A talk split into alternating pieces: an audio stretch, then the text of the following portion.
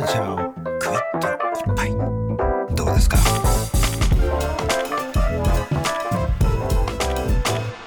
カルチャーワンショッ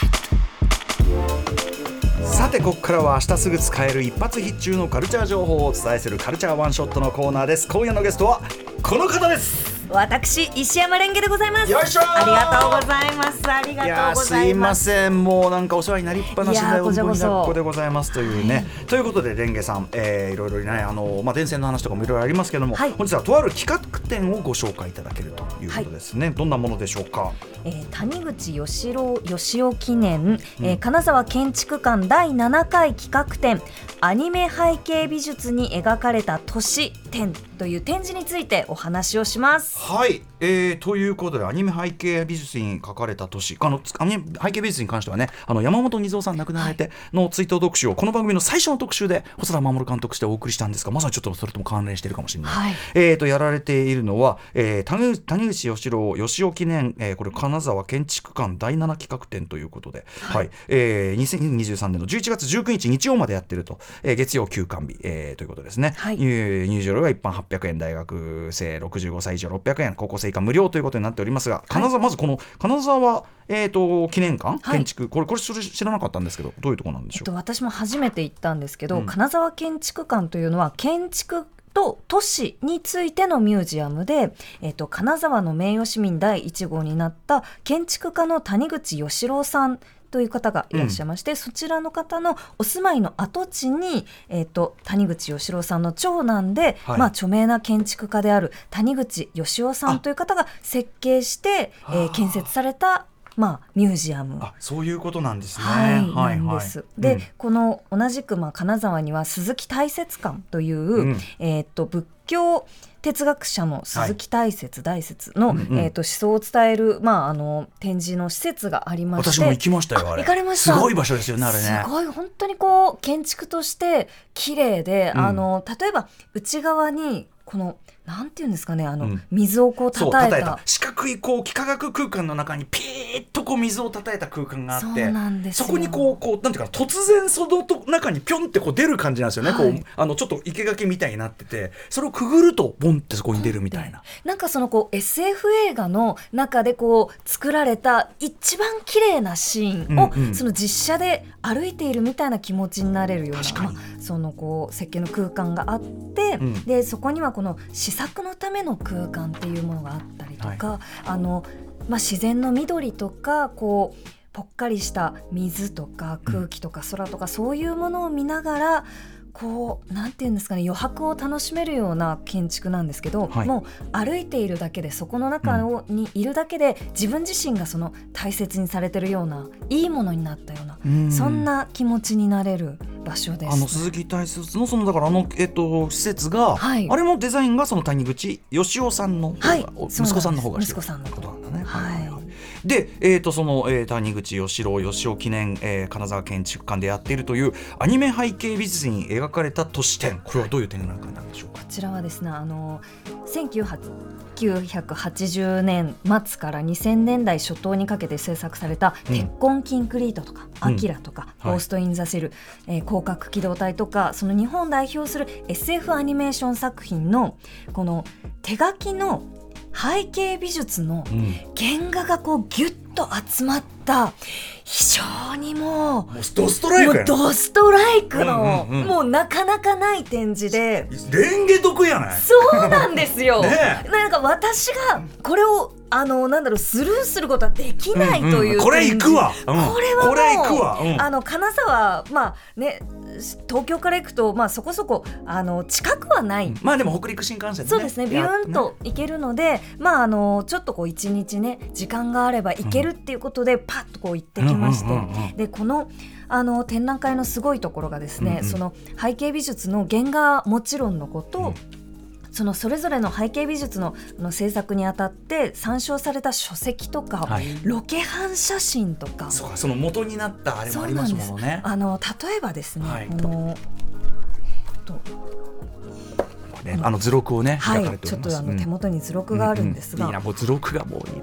あの広角機動隊えースタンお図録バシバシ線引いてるんですね。そうですね。結構。レンゲさんは引く派なんですね。引いちゃう派です。あのアトロクブッククラブもよろしくお願いします。ぜひ。はい。ありがとうございます、はいはい。よろしくお願いいたします、うんうんこのゴーストインザシェル、はい、はい、広角機動隊。広角機動隊。守さん。はい。の、えーっと背景美術を手掛けた小倉さん、えー小倉弘正さんという、えー方のこのインタビューの中に、え。この例えば、えーっとそうですね。こうポワーっと、ええー濡れた街で、はい。えーいろんなその看板だったりうん、街の明かりが反射して、はい、あの滲んでいるようなはい。そのカットがあるんですが、まさにネオンノワール的な絵ですね。はい、はい、この元になったロケハン写真とこう比べてみては本当にまあかなり近い。で、うんうん。このまあちょっとこう、うんうんうん。なんていうんですかねこのまあ別の、えーカットあうん。これはカットナンバー155、夜。の街があって、はい。で、えっとまあ、全体的には暗いんだけどこれ街灯なんですかね。そうなんです。街灯がポッとこうついてる。街灯がこうポーッとこう滲んでいて、うんうんうんでまあ印象的なカットなんですけど、はいはい。なぜこの、えーカットが、はい。えー光がこうポーッと滲んだ感じになったかっていう、うん。そのエピソードとして、はいはい。あの香港へ、えー、と皆さんが取材に行った時に、えー、と夜まあ、行かれたのが、えー6月湿気の多い梅雨時の香港で,、はい。で部屋の中に入るとこうキンキンにうん。クーラーが効いていて寒いぐらいなんですけど、うんうん。外に出ると、うん。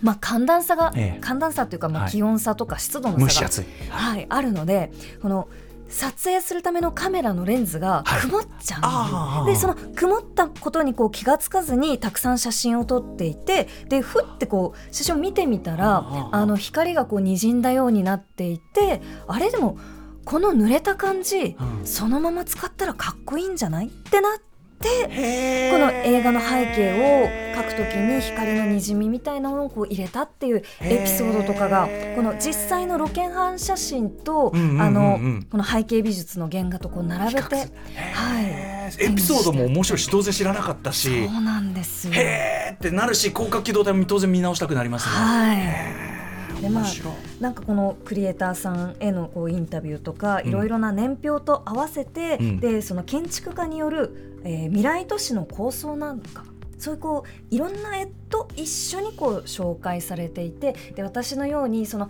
アニメ背景美術というか、うんうん。その作品は好きだしその景観とかそのアニメの世界の風景は好きだけどそういう建築的なところはよくわからないんだよなと正直思っている人もちょっと、えー体系的なものの見方に触れて楽しめるっていう素晴らしいここを入り口にさそのこういうことだったかって分かってさらに専門的な知識も得られるし、そうなんです。作品の理解も当然深まるし愛も深まるというかね、はい。っていうかもうレンゲさんなめ尽くしでしょもう。いやもう展示、もう行って、うん。あのーずーっと見て、うん。であの見どころが本当に多いんですよ、この原画一枚一枚も良くて、例えばですねあの私の大好きな「鉄痕キンクリート」の映画版、まああのえっと、松本太陽先生が手掛けた漫画版ももちろんはい。素晴らしいんですけど、マイケル・アリアス監督版のその映画版ではうん。電線の描写、うん。その物語の中で電線がこうフックとなるところがこはうたくさんあるんですけれど、はい。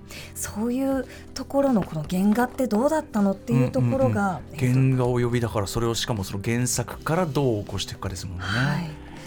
っていうところもこうありまして例えばその鉄痕キンクリートの舞台になっているのが架空の宝町という、ちょっとこうわい雑な町なんですけどそこがあのそのこのメインストリートのイメージが、えーちょっとこう図録からそのまま引っ張って読むんですが、うん。個性的な看板が乱立し景観問題に発展した昭和30年代の銀座がモデルとなっているほか下北沢の屋根付きの市場以前ありましたよね、うんうんうん。ああいうところとか新橋の高架下恵比寿の公園、うんうん。同潤会アパートなど、えー東京のさまざまな風景が一つの街として構成されていてそこに香港とかインドとかスリランカとかこうアジアの要素を散りばめた街なんですよっていうあそうなんだってこう文字を読んでしかも今列挙されたはいその東京の街並みって今はないとこばっかりですもんね。ですよ。でこの見てみるとあの例えばですねえーっとうん本当にねこれバシバシ線引いてあって付箋があって、ね、これレンゲさんの本の読み方がまた面白いんだよねすげえ。あとよく逆から朗読できますね。ありがとうございます。こう天才。あの宝町中央通りっていう、んうん。えっ、とまあシーンの中でこうパーンと引きでその宝町の全体絵が、像を見せる。はい、うん。出るようなカットがあるんですけどその原画を見ると電線のこう線をこの手がけたですね、うんうん。えー木村真二さんがうん。描いた線そのまま見れるんですよ。うんうん。あの映画の中でこう呼吸してるようだなと思った線が、うん本当にうん。その、なんだろうこう手で描いた揺らぎっていうものが、あの原画なのですごいこう目でなぞるように見れて、まさにその街の欠陥としての伝線というのが、はい。その木村さんの意図として本当に心を込めて書かれてたんだっていうのがはい、確認できちゃうっていうかもうんタッチから。そうなんです。でこのまあこの、えっと手掛けた木村さんが、うん。えっとそのご自身が、うん。えっとまあ、生まれ育っていた町のこうイメージ、えっと木村さんは1962年生まれなんですけどそのご自身の、えー見ていた、えー町のこのわい雑さとか汚さとかサビの感じっていう印象から、うん。その映画の、まあ、宝町という像を作ったんだよっていう、いやはい。